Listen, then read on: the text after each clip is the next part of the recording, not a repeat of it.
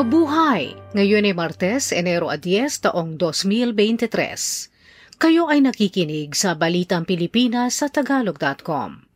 Sa ating pangunahing balita, Kumalat na di umano ay planong destabilisasyon sa pamahalaan, itinanggi ng PNP. Dating kongresista ng Leyte, kulong ng 36 na taon. Dalawang batang oso, pinabayaan ng nanay na malunod.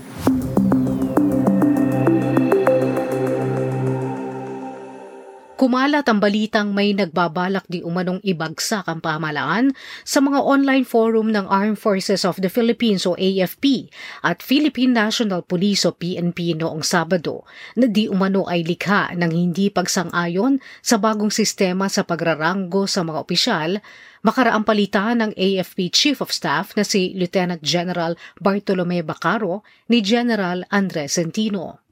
Kasabay nito, nagbitiw rin sa kanyang posisyon bilang officer in charge ng Department of National Defense si Jose Faustino Jr. Agad na maitinalaga ni Pangulong Ferdinand Marcos Jr. bilang bagong DND Secretary si Presidential Peace Advisor Carlito Galvez Jr. Itinanggi naman ni PNP Chief General Rodolfo Azurin Jr. na may planong destabilisasyon sa hanay ng AFP. Sinabi ni Azuri na inutusan na ng PNP ang regional office nito sa Cordillera na imbestigahan kung saan nanggaling ang di umano ay memorandum na naglalagay sa lahat ng PNP unit sa heightened alert status. Gayunman, sinabi ni Azuri na normal lamang na nakaalerto ang mga unit ng PNP at AFP kapag may seremonya ng palitan ng kapangyarihan. Gayon din sinabi niyang ang Winner B-150 helicopter na nakitang lumilipad sa Campo Crame sa mga larawang ibinahagi sa social media ay sumailalim lamang sa maintenance check-up.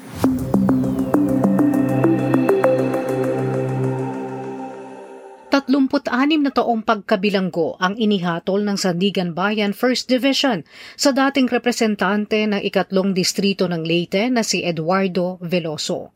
Ito ay para sa kasong graft at malversation sa paggamit nito ng 24 na milyon at 200 libong pisong Priority Development Assistance Fund o PDAF sa 52 pahinang desisyon ng korte na inilabas noong Enero 9, si Veloso kasama ang dating Technology Resource Center Group Manager na si Maria Rosalinda Laksamana ay natagpo ang nagkasala sa dalawang bilang ng graft at sinentensyahan ng minimum na anim na taong pagkabilanggo hanggang maximum na sampung taon sa bawat bilang ng kaso. Kapwa sila binawalan ng makapagsilbi sa gobyerno habang buhay. Natagpuan din ng korte na nagkasala sina Veloso at Laksamana sa dalawang bilang ng paglulustay at sinentensyahan sila ng minimum na labing dalawang taon para sa bawat bilang ng kaso. Pinagbabayad din sila ng korte ng multang 24 na milyon at 200 libong piso. Ayon sa korte, napatunayan ng prosekusyon na ang pondo ng PDAF na ibinigay sa Aaron Foundation Philippines Incorporated na nagkakahalaga ng 14 na milyon at 400 libong piso at siyam na milyon at walong daang libong piso para sana sa implementasyon ng mga proyektong pangkabuhayan sa ikatlong distrito ng Leyte ay hindi pa rin na ilalabas ang mga resibo.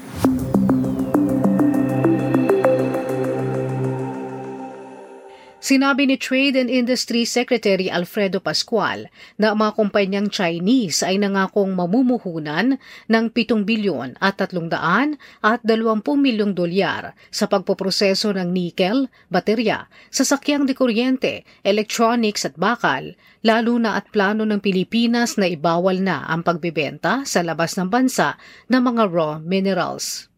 Ginawa ng mga kumpanyang Chinese ang paniniyak na ito sa Roundtable Meeting on Strategic Industries sa pagbisita ni Pangulong Ferdinand Marcos Jr. sa China. Ang Pilipinas ang nagsusupply ng 60 hanggang 70% ng kabuoang inaangkat na nickel ore at concentrates ng China. Sinabi ni Pascual na ang Pilipinas ay may mahigit sa siyam na milyong ektarya ng lupa na may potensyal sa mineral at siyam na porsyento pa rito ang hindi pa responsableng nagagamit. Samantala ang palitan ng piso sa dolyar ngayong Enero 9 ay 55 piso at 11 sentimo sa isang dolyar.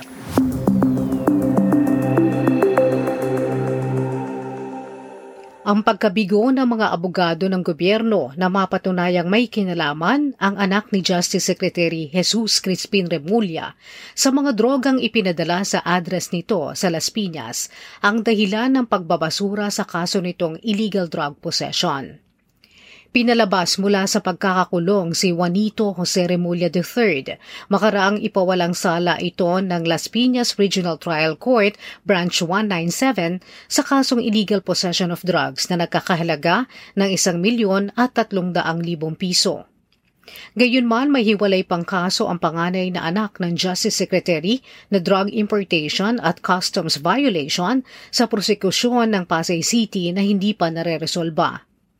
Ayon sa Korte ng Las Piñas na nagpalaya kay Remulla, walang ebidensya nagpapakitang alam nitong makakatanggap ito ng pakete ng illegal na droga at nagkamali rin ang mga ahenteng kontra-droga sa paglilipat ng pag-iingat ng humigit kumulang siyam na raang gramo ng pinaniniwalaan ng mga otoridad na high-grade marijuana.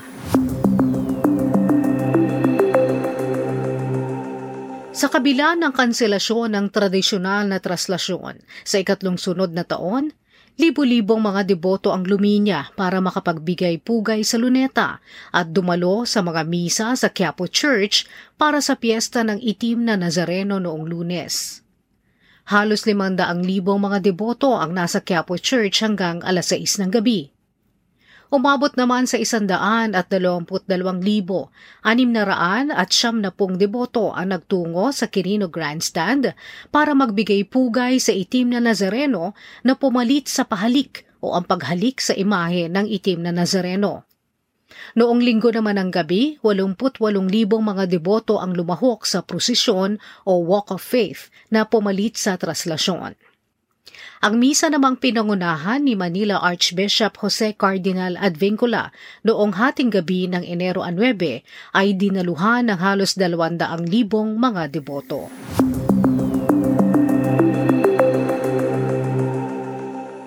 Nagtala ang Pilipinas ng 3,127 dagdag na kaso ng COVID-19 sa nakaraang linggo ayon sa Department of Health o DOH.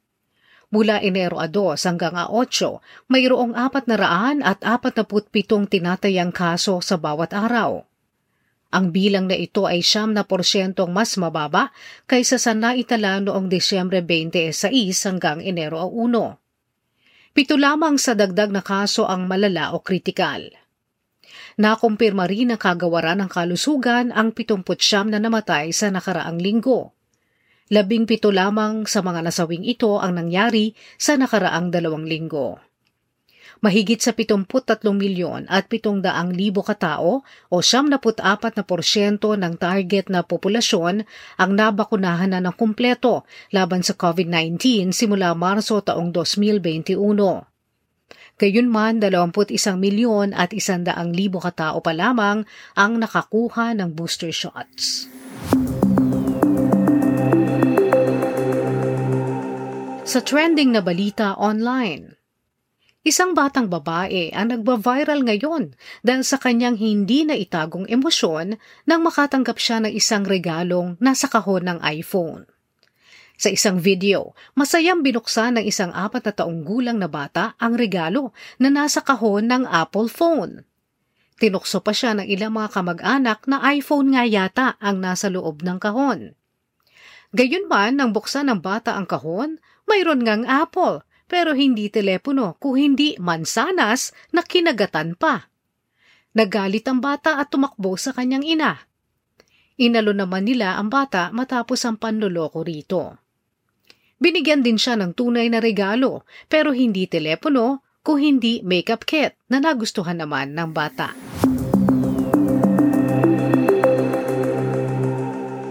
Sa balita sa palakasan, Pinahinto ni Melvin Jerusalem ang kanyang kalabang Hapones na si Masataka Taniguchi sa ikalawang round upang maging WBO World Minimum Weight Champion sa labang isinagawa sa Edion Stadium ng Osaka, Japan.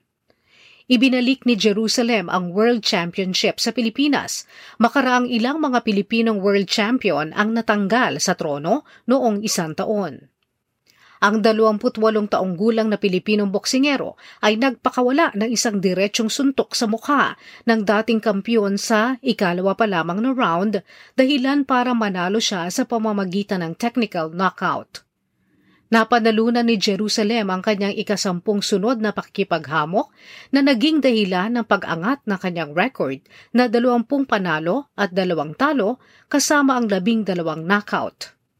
Ang kahuli-hulihang pagkatalo ni Jerusalem taga Bukidnon ay noong 2017 nang patumbahin siya ni Wanheng Menayothin ng Thailand para sa WBC strawweight title.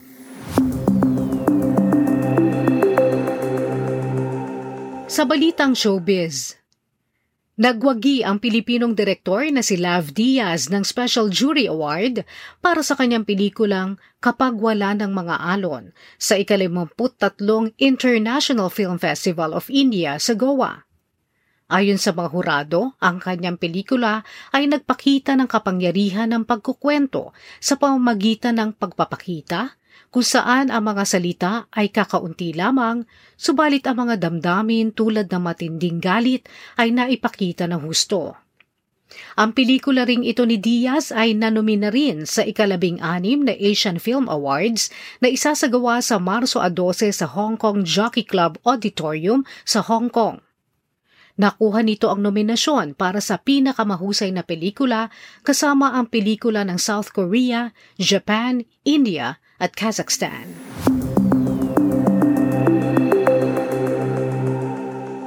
Sa balitang kakaiba, sa Russia, isang nanay na oso kasama ang kanyang mga anak ang nagtangkang lumangoy sa nagyayelong lawa ng Vigozero.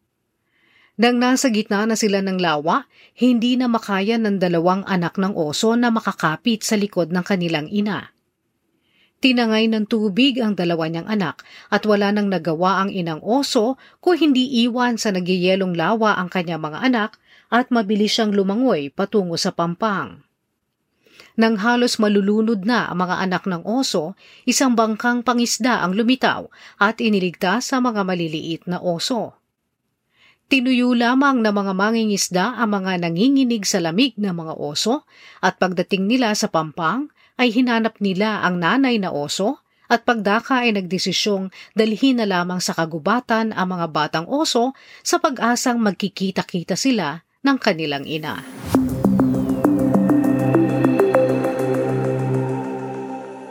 At yan ang kabuuan ng ating mga balita ngayong Enero 10, 2023 para sa Tagalog.com. Basta sa balita, lagi kaming handa.